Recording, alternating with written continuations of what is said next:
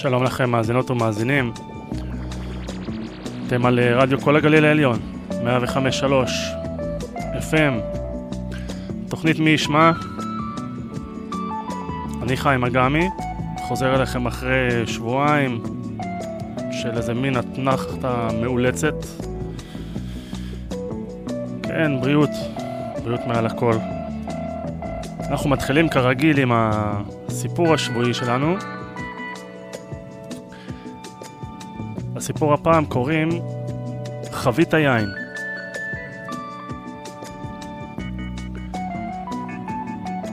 פעם בעיירה יהודית באזור יצור יין, שמעו תושבי העיירה כי רב נערץ ונודע מתכוון לבקר אצלם. הם זימנו פגישה ואמרו, עלינו לקיים חגיגה גדולה לכבוד הרב. אחד מתושבי הכפר הציע, מכיוון שכולנו מכינים יין, האם זה לא יהיה נפלא אם יהיה לנו פסטיבל יין והרב יוכל לטעום את מיטב היין שלנו? מישהו התנגד, אבל כל משפחה מכינה מעט יין בכל שנה. חגיגה גדולה תשתמש בכל אספקת היין השנתית של כל המשפחות. אז הם הגו תוכנית. הם יציבו חבית אלון גדולה במרכז העיר, ובכל מוצאי שבת, ממש אחרי ההבדלה, כל בית אב יביא קנקן קטן של יין אדום וימזוג אותו לחבית. כשיגיע הרב, תהיה להם חבית מלאה. הציבו את החבית. מנדל הלך הביתה ואמר לאשתו רבקה, תשמעי, כולם הביאו יין, הסתבר הרבה, הרבה יין בחבית הזו. אנחנו צריכים את היין עבור פרנסת המשפחה. קנקן יין משלנו לא יחסר. מדוע שלא נמלא את הקנקן מים במקום יין?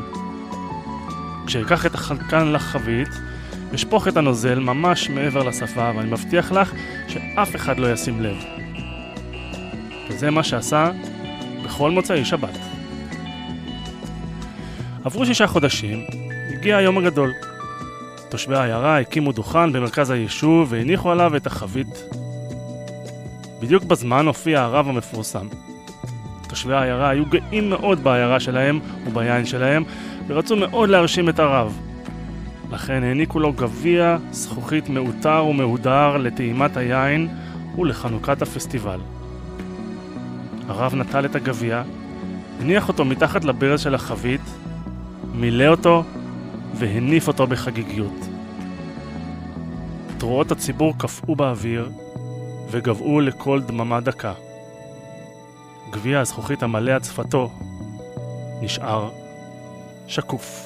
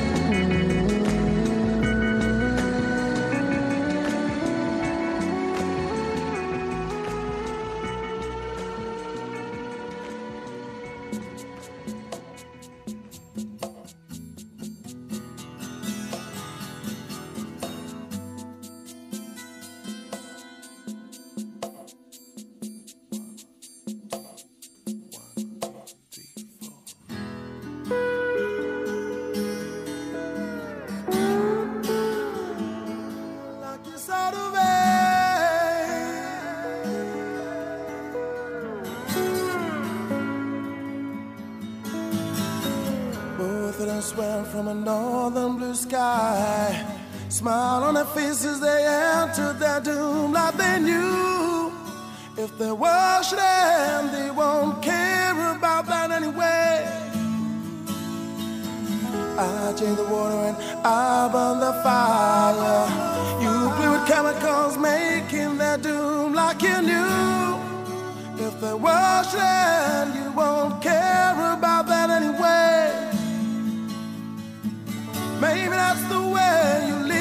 but I know life it don't always live that way. Jade, a shade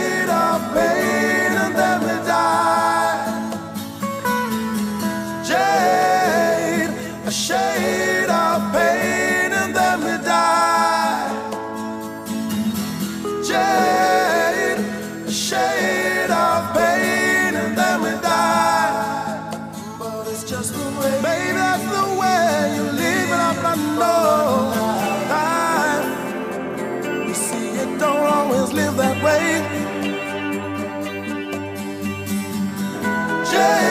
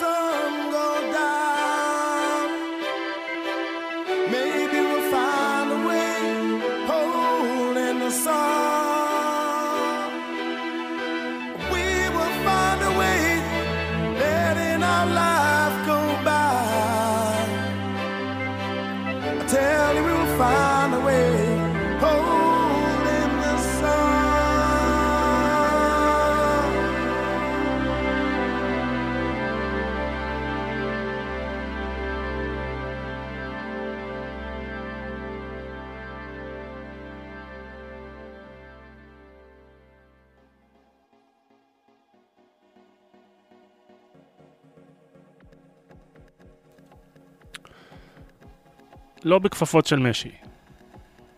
יפעת ארליך. אני הייתי נערונת. הוא, מבוגר שהכרתי, חביב ונשוי ושולח ידיים. נזכרתי איך, אחרי שעברתי את שלב הכפייה, היה בי הכוח לקום, להסדיר את הדופק המבוהל וללכת. החיים נמשכו כרגיל. לא היה בי העוז להתעמת איתו, גם לא להגיש תלונה. עד היום יש בי יסורי מצפון על כך שאולי לא מנעתי פגיעה באחרות. אבל טרם מצאתי כוחות לחפור בצלקת, שכבר מזמן חדלה להטריד. לפני ימים אחדים נתקלתי בו שוב, למרות שהתאמצתי לשמור מרחק. המפגש היה מבלבל. הוא היה עסוק עד מעל הראש במצווה חשובה, ולא יכולתי שלא להתפעל מהמסירות שבה טיפל באמו הקשישה. שנאתי אותו ואהבתי אותו. כעסתי שהוא גם טוב וגם רע. כמה קשה לנו הגם וגם הזה. נוח הרבה יותר לבנות עולם דמיוני עם חלוקה דיכוטומית בין רעים לטובים. תחקיר שפורסם בעיתון הארץ על מעלליו המחרידים, לכאורה, של יהודה משי זהב, עורר בציבור את אותה מבוכה. כיצד איש שהקדיש את חייו לשמירת כבוד המת ולהבאה לקבורה של כל פיסת בשר, יכול לחלל כך את כבוד החיים ולשכוח שבתוך הגוף החי מפרפרת נשמה פצועה. איך ייתכן שמי שהצליח לחבר בין מגזרים לתפארת מדינת ישראל ולייצג את הישראליזציה שעוברת החברה החרדית, הוא לכאורה אדם מתועב, אכזרי, סוטה. בייחוד שרצינו להתנחם דווקא השנה בחתן פרס ישראל, שדמותו יכולה לאחות את הקרעים המבהילים שפערה שנת הקורונה, תקופה שבה תדמיתו של המגזר החרדי נפגעה כל כך. והנה, גם את זה לקחו לנו, וגם את האמונה באדם ובטוב. מי יודע, אולי מאחורי כל אדם גומל חסדים ומחבר חיבורים מסתתרת מפלצת. מה זה אומר על הטוב שעשה? האם מרגע זה מופקע כל האור ועובר לממלכת החושך? האם המעשים הטובים היו בעצם רק מניפולציה תדמיתית כדי לצוד ברשתו עוד קורבנות ולצבור מעמד וכוח שיסייעו להשתיק תלונות? מתי הטוב עומד לעצמו, גם כשנגלה הרוע שנמהל בו, ומתי עוצמת הרשע והאכזריות, בייחוד במעשים בסדר גודל של רצח ואונס כשהם קורים, מאיינת את כל הטוב. ברשתות החברתיות היו רבים שהעדיפו להתכחש לפרסומים, וכך לא להתמודד עם שאלות התוהו שמעוררות הפרשה. למה דווקא עכשיו נזכרו המתלוננים לדבר? שאלו. התזמון של הפרסום סמוך להכרזה על משי זהב כחתן פרס ישראל מעורר חשד. את השאלות הללו מוטב למחוק מהשיח. כשהפוגע פוגע, הוא לעולם לא בודק אם התזמון נוח לנפגע. אם הוא לא בדיוק לפני מבחן או טיול שנתי. כשהקורבנות עוזרים אומץ להתלונן, הם לא צריכים לעשות חשבונות של טיימינג. רק מגיע להם לשמוע מאיתנו את המילים, אנחנו קשובים אליכם, תודה שמצאתם את כוחות הנפש לדבר. במקביל, צריך לחקור את הפרטים ולהצליב מידע, ולאפשר למשטרה לעשות את עבודתה. מנגד עלתה גם השאלה איך הסיפור הזה, שהיה שנים סוד גלוי במאה שערים, לא נחשף. גם לא כשמשי זהב הדליק מסועה. הקושייה כבדת משקל, התשובות שאציע כאן לא הופכות אותה למטרידה פחות. ראשית, גם מעלליו של מפיק העל ההוליוודי הרווי ויינסטיין היו ידועים לרבים. הוא לא יכול היה לאנוס נשים במשך שלושה עשורים בלי העלמת עין של מקורבים וסוכנים ובלי סוללה של עורכי דין שהשתיקו מתלוננות. אם כך היה בהוליווד, שבה העיסוק במיניות גלוי, מה נלין על חברה שבה הדיבור על מיניות הוא טאבו, שעדיין לא שמעו בה על מיטו. שנית, בחברה החרדית פנייה לתקשורת או למשטרה אינה פשוטה. בחלקים מתוכה, פנייה כזו נתפסת כמעשה חמור יותר מעצם הפגיעה המינית. כך למשל א', נער חרדי סייע בהסתרת התוקף שפגע בו, כי המשטרה נתפסת אצלו כשיא הרוע. אפשר לשער שהקיצונים בעדה החרדית אלה שדאגו להרחיק את ילדיהם ממשי זהב, ולא בטוח שהיה אכפת להם מילדי אחרים, אפילו שמרו את הסוד הגלוי בסוג של עונג. אולי גיחכו לעצמם, בניגון הנכון, רשעים ארורים, הציונים האלה שלא יודעים את מי הם מעלים על נס. אותם ואת שכמותם לא נצליח לשנות, אבל החברה החרדית, על פלגיה המתונים יותר, עוברת בשנים האחרונות שינוי משמעותי. מי שיצרה את המהפכה היא תנועת לא תשתוק, שהחלה לפני עשר שנים לדבר על מה שהיה אסור בדיבור. לפני שש שנים חברו ראשי לא תשתוק, מרביתם נפגעי תקיפה מינית מתוך החברה החרדית לעמותת מגן. לצד תמיכה וליווי של המתלוננים, הארגון מאתר ומסגיר למשטרה פדופילים מקהילות יהודיות בעולם שמצאו את מקלטם בישראל הודות לחוק השבות. רק השבוע אחרי מסע מפרך הוא עלה על מטוס לארצות הברית יהודי שפגע בבנותיו והתחמק מן הדין במשך שנים. מי שאיתר אותו ודאג להסגירו למשטרה הוא מגן. כך עשו גם עם מלכה לייפר, שהצליחו לחשוף כיצד ניסתה להציג עצמה כלא כשירה לעמוד לדין. כשיהודה משי זהב הדליק משואה בערב יום העצמאות בשנת 2003, עמותת מגן עוד לא נוסדה. ב-2017 רחלי גוטליב, ראש גולד, סמנכ"לית העמותה, שמעה בגוף ראשון ארבע עדויות על משי זהב. היא לא יכלה לפרסם אותן. זכות הציבור לדעת אינה גוברת על זכותם של מתלוננים ומתלוננות להחליט אם, מתי וכיצד להתלונן ולהיחשף.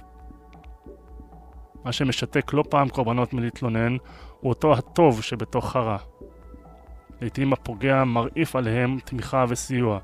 הם רואים את מעמדו הרם ואת התדמית הציבורית החיובית שלו, ומתקשים להבין איך נלחמים ברשעות שעטופה בטוב. בתפילת שחרית אומרים בכל בוקר שאלוהים יוצר אור ובורא חושך, עושה שלום ובורא את הכל.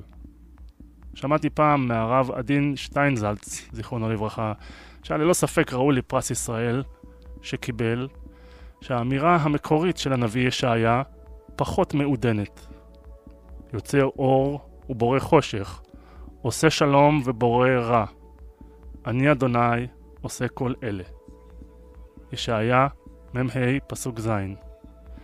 אין דרך לייפות את העובדה שאלוהים ברא גם את הרוע, ובצלמון נבראו יצורים אנושיים שיכולים להיות חיות טרף, ובה בעת רחמנים ועושי חסדים. זה מבלבל, בטח כשהטוב והרע מתגלמים בקיצוניות באותו אדם. אבל זה לא פוטר אותנו לרגע מהמלחמה התמידית ברע שבתוכנו ובכל רוע בעולם, שאסור לשתוק מולו. אסור להתבלבל. זוועות מעשי אדם לא ממגרים בכפפות של משי. One more man gone, one more man gone, one more man, one more man gone, one more man gone,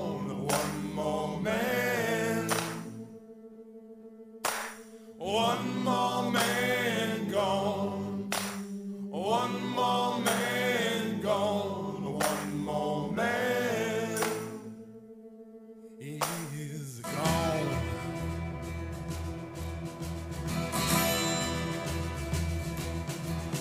The good walked into the field. He is a tiller. He has a tiller's hand, but deeper down in his heart now, he's a laid down queer plans against his brother and against uh, his family. Yet he worships his brother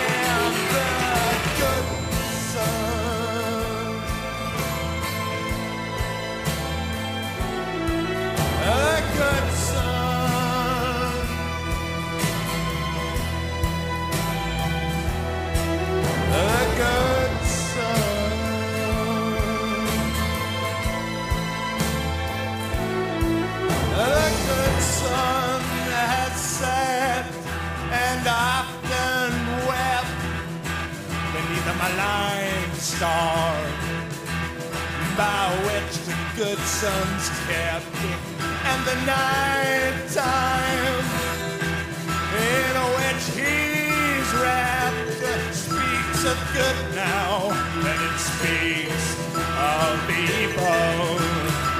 And he calls to his mother, and he calls to his father, but they brothers truancy that good, son.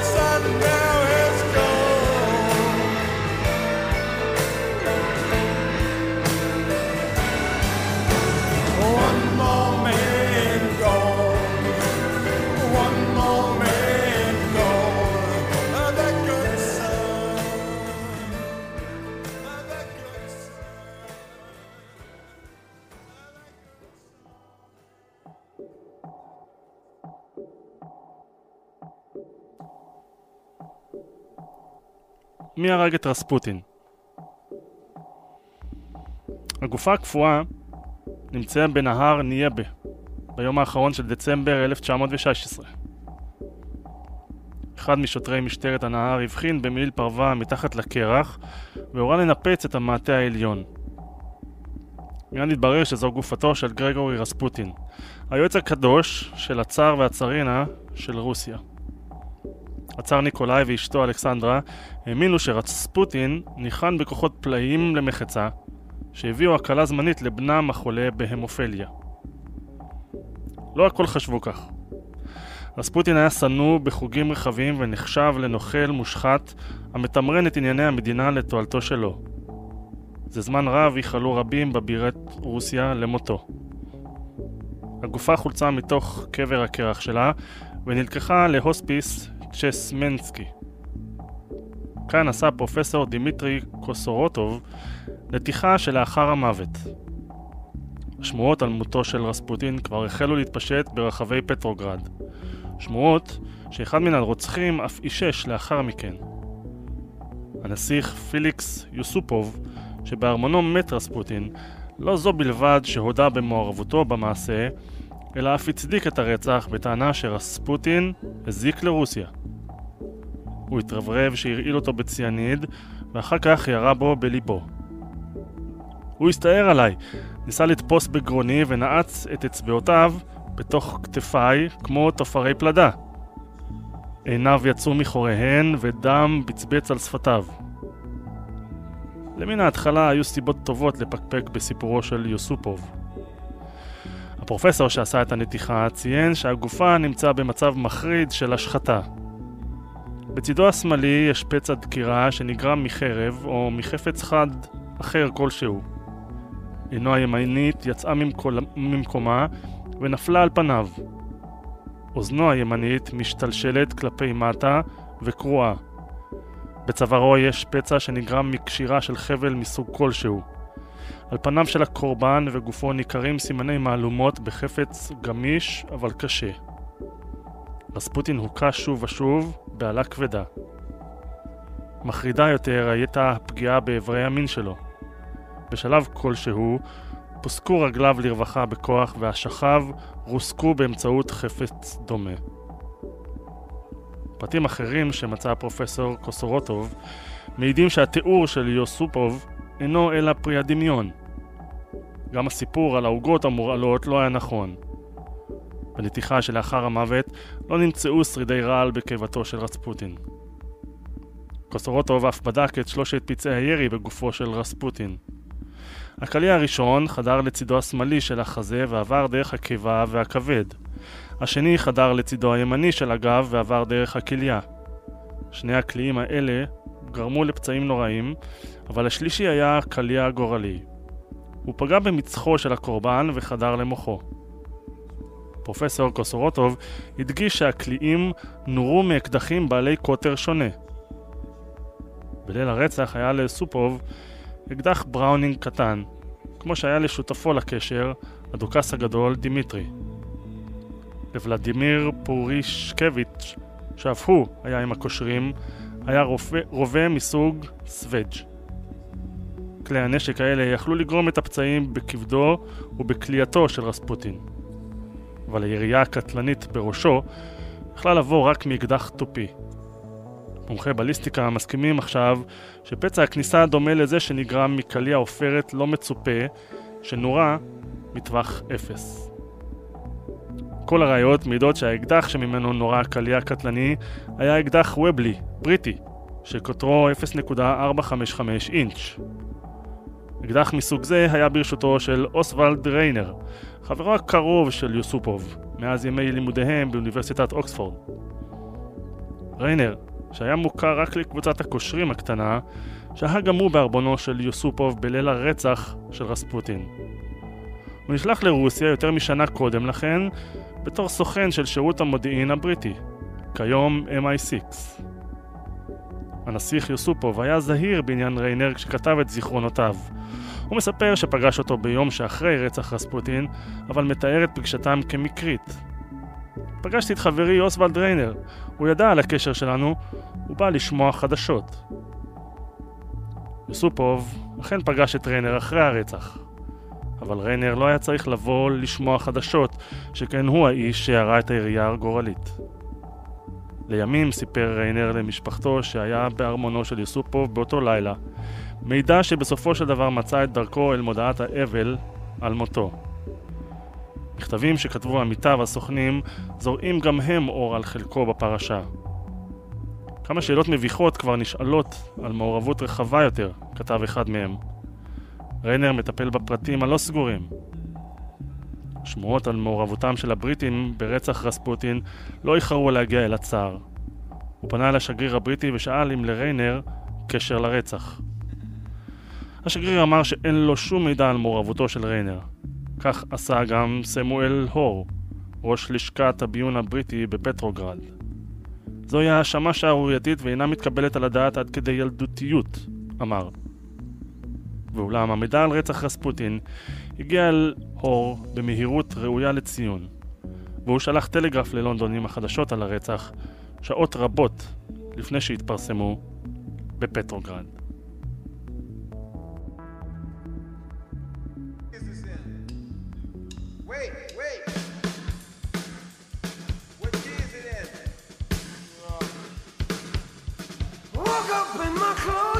this morning.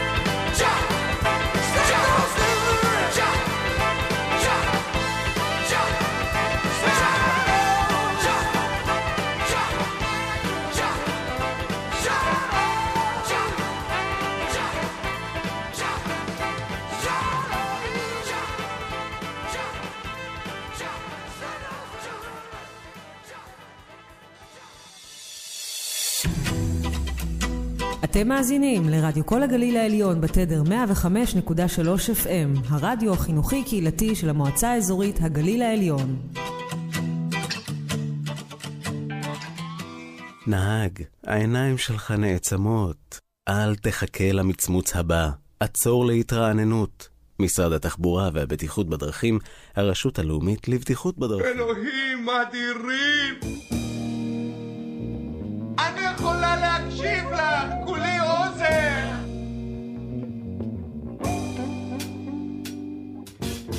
מוזמנים להדליק את האוזניים ולצאת לטיול מוזיקלי.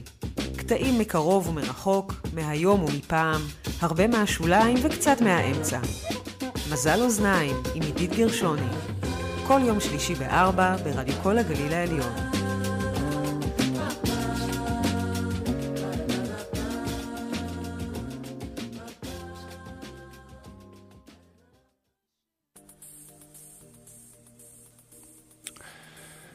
חזרתם אלינו לרדיו כל הגליל העליון, 105.3 FM, תוכנית מי ישמע. אם אתם רוצים uh, להגיב, להעיר, לשאול, יש לנו וואטסאפ להודעות 054 993 1053 אם אתם רוצים להתקשר, יש לנו מספר טלפון גם 04 69 59 503 אם אתם רוצים לשמוע תוכניות עבר של מי ישמע, יכולים להיכנס לספוטיפיי, לפודקאסטים, לרשום מי ישמע. תקבלו את התוכניות האחרונות. צו השעה יאיר ניצני כדי לאותת לי שהזמן טס, כאילו לא הרגשתי וכאילו אין לי בכל יום קמט חדש וכאבים חדשים בעצמות הישנות, צה"ל שלח זימון לצו ראשון עבור התינוקת. הילדה הקטנה שנודע לפני רגע ושיש מצב שבקבוקי החלב שלה עדיין לא פונו מהמגירה למרות שבתעודת הזהות מתעקשים לפרסם פייק ניוז שהיא תכף בת 17 עושה בחינות בגרות, החלה ללמוד נהיגה ועכשיו גם הצבא החצוף רוצה ליהנות ממנה.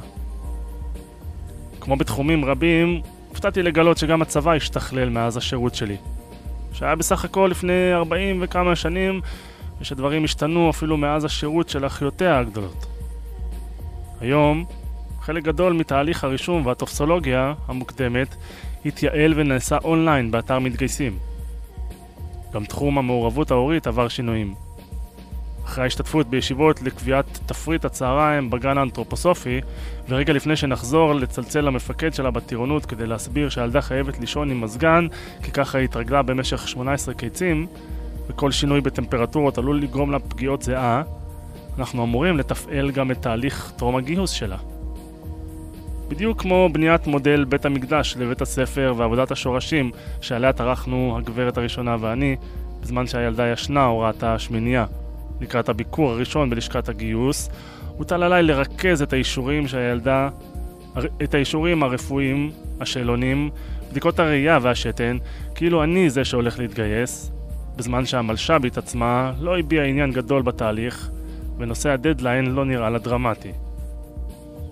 אחרי שהכנתי וסידרתי את הניירת באופן שלא היה מבייש משק שלישות, עברתי לתפקיד נהג הבוס, והסעתי את הגברת ללשכת הגיוס.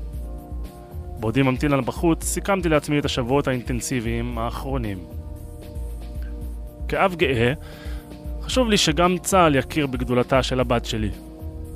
אם הוא מסרב משום מה להעניק לה מיד עם גיוסה דרגת רב סרן, לפחות שהיא תקבל את המגיע לה בתחום הקאבה והדפ"ר, שזה מתברר דירוג פסיכוטכני ראשוני ולא שם קוד לדבילים כמו שחשבתי. לכן עשיתי כל מאמץ להכניס אותה לאווירה צבאית טרם הצו הראשון. הניסיון לשפר לה את המוטיבציה דרך צפייה בסדרה המפקדת לא עלה יפה, אחרי שבפרומו אחת החיילות צעקה שהיא רוצה קב"ן, כך שעברתי לשיטות אחרות. הגברת הראשונה ואני עברנו בבית לשפה צבאית, כולל הצדעה ושימוש יומיומי בקיצורים כמו קמב"ץ, פז"ם וחזל"ש, שמבחינתה היה ראשי תיבות של חזרה לשינה. אחרי שניסינו ללמד אותה גם מה זה אמל"ח, ופזצת, הילדה הפתיעה והתחילה לקרוא לי בכינוי מ"פ.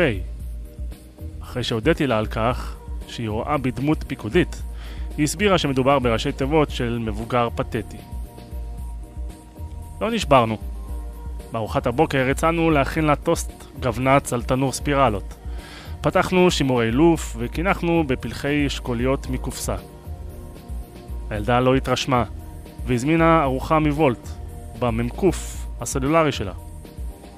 כדי להכשיר אותה לתפקיד נווטת בחיל האוויר, הסרתי את ה-Waze מהסלולרי שלה, וכדי לשפר את סיכוייה בחיל המודיעין, התחלתי לפנות אליה בערבית. אם כי לא בטוח שזה היה יעיל. בהתחשב בזה שרוב המילים שאני מכיר לקוחות מתפרידים של מסעדות באבו גוש.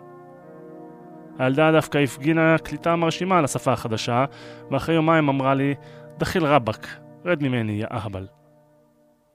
כדי להכשיר אותה לשירות כמסתערבת, תליתי כפיות בארון הבגדים שלה, וצפיתי איתה בפרקים של פאודה עם רונלי שמעון. מכיוון שבשנים האחרונות נשים יכולות לשרת ביותר ויותר יחידות קרביות, ניסיתי להכשיר אותה גם לשירות ביחידת חי"ר מובחרת.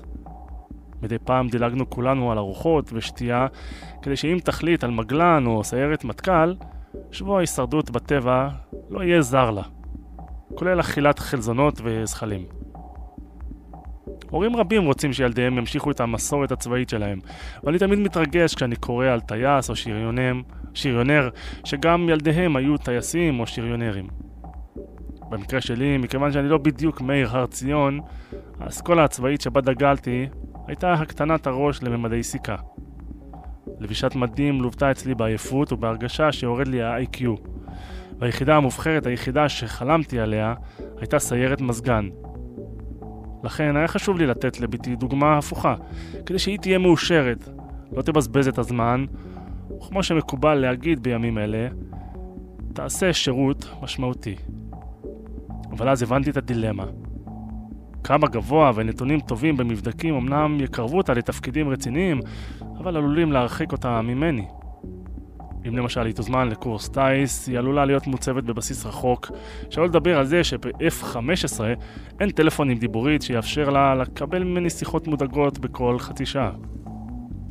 שירות משמעותי כזה עלול להפוך לכאב ראש רציני, שיאלץ אותי למצוא דרכים להתקרב לבסיס בכל מחיר. הייתי שמח מאוד אם היו בבסיסים מצלמות, כמו בגני הילדים, כדי שההורים המודאגים יוכלו לעקוב ולצפות בזעתותיהם בחאקי. אבל לצערי, הפתרון הפשוט הזה עדיין לא בשימוש. אפשרות נוספת היא להצמיד לכל יחידה בצה"ל הורה מלווה, כמו בטיולים של בתי הספר, והוא ידאג לכל צורכי החיילים, בתורנות שתתקיים בין ההורים. אופציה נוספת ששקלתי כדי להישאר קרוב לילדה היא להתנדב לוועד למען החייל ולהגיש סנדוויצ'ים ומיץ בטרמפיאדה הקרובה לבסיס. מבחינת גיל אני לגמרי מתאים. או שאצטייד בקרוון נגרר עם חדר שינה, ובשנתיים הקרובות אתנאי לפי הבסיסים שבהם תשרת התינוקת, ואחכה לה מעבר לגדר בתפקיד מש"ק, מפדח שהינו קשיש. למרות שלא ממש שאלו אותי, יש לי כמה וכמה רעיונות היכן הילדה יכולה לשרת, בהתבסס על ההיכרות בינינו. מאחר שטיק טוק וסרטוני טיפוח ברשת הם חלק משגרת יומה, אני בטוח שצה"ל, שזקוק ליחסי ציבור חיוביים בארץ ובעולם, יוכל להיעזר בניסיון שלה בתחום. כחלק ממלחמתו הפסיכולוגית מול חיזבאללה ואיראן, יוכל הצבא ליהנות מכישוריה הוויראליים של בתי בתפקידים כמו מת"קית, מפקדת טיק טוק, כי בשונה ממה שנהגו לומר פעם, כיום הצבא צועד על טקטוקו. נושאי המטבח הצבאי והטבח הצבאי סובלים מתדמית ירודה ודווקא בתי, שעושה לילות כימים בצפייה בתוכניות בישול ובצילום מנות יפות לאינסטגרם, יכולה לתרום לעיצוב ולשדרוג צלחתו המשעממת של הלוחם העברי, אם לא בטעם, אז לפחות במראה. בכל מקרה, כדי לשדרג את מעמדו של התפקיד, אני מציע שהטבח הצבאי יכונה מעתה שף צבאי, עם אפשרות קידום לדרגת מאסטר שף. בכל מחנה צבאי ניתן עדיין לראות את הפקודה שטח צבאי אסור לצלם, שעבד עליה קלח בעידן האינסטגרם. כדי להתחבר לרוח התקופה, אני מציע לשנות את הסלוגן לשטח צבאי אסור לפלטר. מכיוון שהיום ברוח השוויון המגדרי נשים יכולות להיות טייסות קרב וגברים יכולים לשרת כרקדני ליווי של נועה קירל, אפשר לעדכן את הסיסמה המפורסמת של חיל האוויר ל"הטובים לטייץ". הקדמה בוודאי משפיעה גם על מדיניות הגימלים של קצין רפואה ראשי. פעם היית מקבל גימלים רק על פציעה או מחלה, היום, בעידן שבו הצילום והאינסטגרם משמעותיים יותר מהפגזה ארטילרית או לוחמה בשטח בנוי, ראוי שחיילות שרגילות להעלות לרשתות תמונות עם דאק פייס יקבלו גימלים גם עקב יופש בשפתיים, שבעטיו נגרם להם אובדן כושר סלפי. נכון לרגע זה, אני עדיין מחוץ ללשכת הגיוס. מבטיח לעדכן בהמשך, רות, סוף.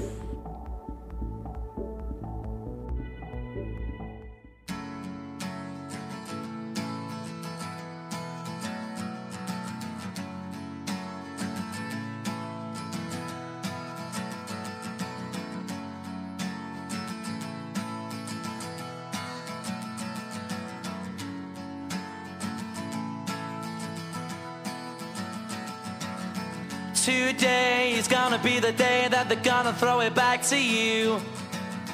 By now, you should have somehow realized what you gotta do. I don't believe that anybody feels the way I do about you now.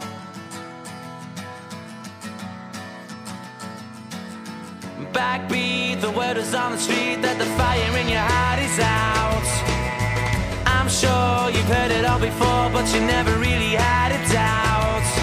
I don't believe that anybody feels the way I do about you now.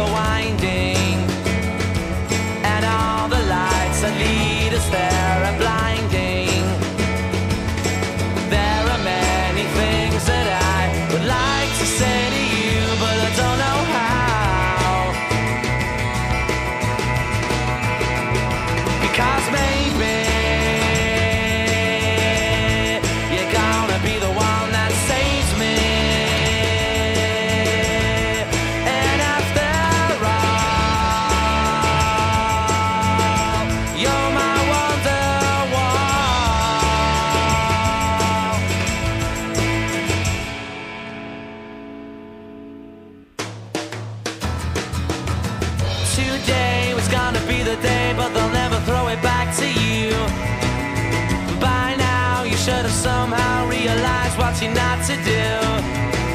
I don't believe that anybody feels the way I do about you now.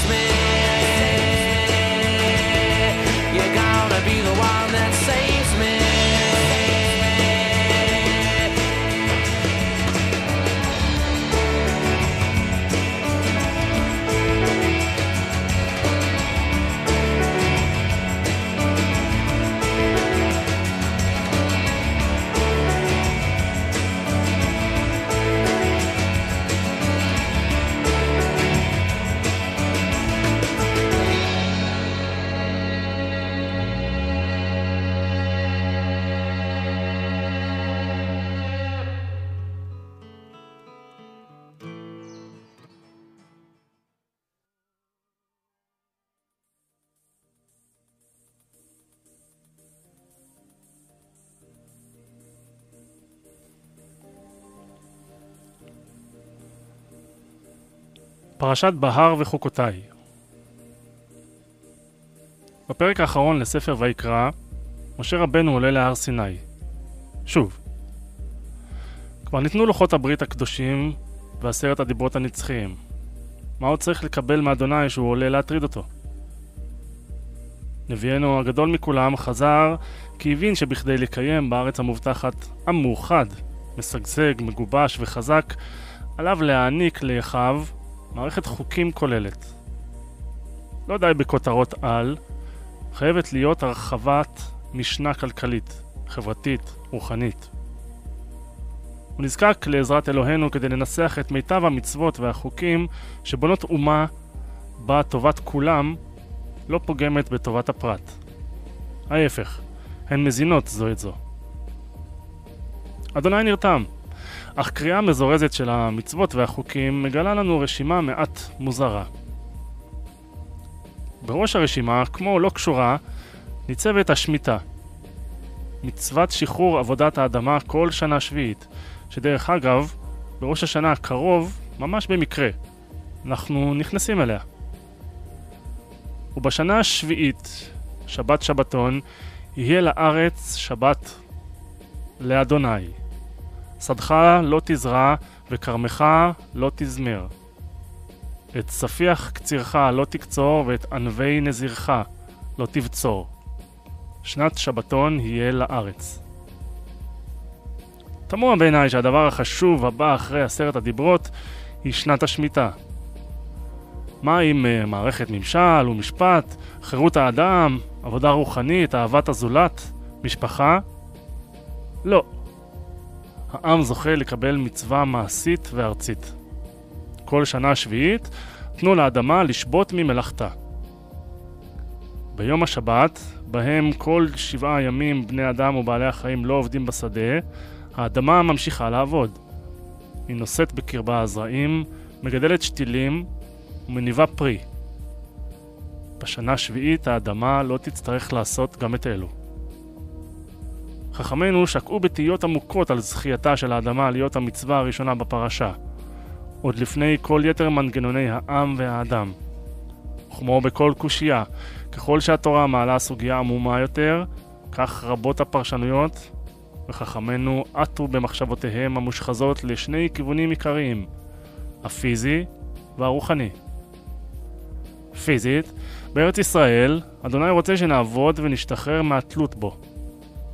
במילה פרנסה מתחבאת מי אם לא המילה פרס. אדוני מעניק לנו את היכולת להפוך לעם חופשי על ידי כך שנוכל לדאוג לעצמנו. די נחמד. כמו הורה שרוצה שלילדו תהיה דירה משלו, אך מאחל לו עבודה בל ישב בחוסר מס. בחזרה לשמידת האדמה, הוא נותן לנו אותה, אך דורש את זכותה ומעמדה למנוחה. דע ישראל, לאדמה נטולת הכל, זכות לקיים שבת ככל אדם ובעל חיים. נכון, מחזור גידול חקלאי לא יכול לשבות כל שבעה ימים, אך לעצור עונת גידול שנתית, ניתן. בתכנון נכון ומחשבה תחילה. שמיטה, שחרור, הרפאיה מאחיזה, הביאה איתה מסורות יפות שהתווספו להפסקת העבודה החקלאית. כמו שחרור חובות בין אדם לחברו, שחרור פרי האדמה בשנת השמיטה לכל דכפין, ועוד. בממד הרוחני מוצאים חז"ל במילוי מצוות השמיטה דרך עוצמתית להגברת ענבות האדם והאמונה באל. הרי בימים ההם עבודה חקלאית הייתה הכלכלה העיקרית, והנה, העם שעוד לא נגמל מלחם המן, מקבל ציווי לא לעבוד שנה שלמה את אדמתו, ולהאמין שאדוני ידאג למחסורו בשנה כזו. הבשורה המרעננת החבויה בציווי היא כי כל מה שניתן לנו אינו באמת שלנו, גם לא קורה בזכותנו, ומשרישה תודעה רוחנית עמוקה שכולנו חלקיק במערכת שלובה פלאית. בנוסף, את השחיקה שצבר האדם בשש שנים יוכל להשמיט ולהטעין מחדש את עצמו בלימוד תורה בחיק משפחתו. בראש השנה תשפ"ב, ניכנס לשנה השביעית. רובנו אדישים למאורע, אך כל אחד ושנת השבתון שלו. היזכרות ברעיון יכולה לעורר את המחשבה ששנת שבתון עבור כל אחת ואחד היא הזדמנות לשנה מיוחדת. בה לא תזרים חשבון הבנק במוקד היומיומי, אלא תזרים הרוח וההתפתחות שלנו. ובעוד כשבועיים נחזור למעמד מתן תורה של חג שבועות, בו מתאר רש"י את העם עומד כאיש אחד בלב אחד. ויענו כל העם יחדיו, ויאמרו כל אשר דיבר אדוני נעשה. בראי ניסיונות הקמת ממשלה, עוד שבועיים נזכר שאנו מסוגלים להתאחד, לראות את טובת העם ולהיענות לקול אדוני וקולה של האהבה. את הקטע הזה כתבה רינת סופרת ימים לשבועות.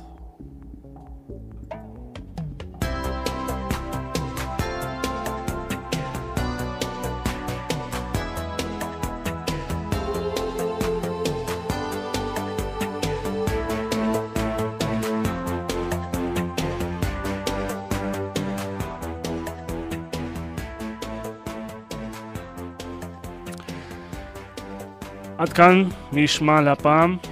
אני מקווה שנהנתם. אנחנו ניפגש יום שישי הבא, בין 3 ל-4. שמרו על עצמכם, שתהיה שבת שלום. נשתמע.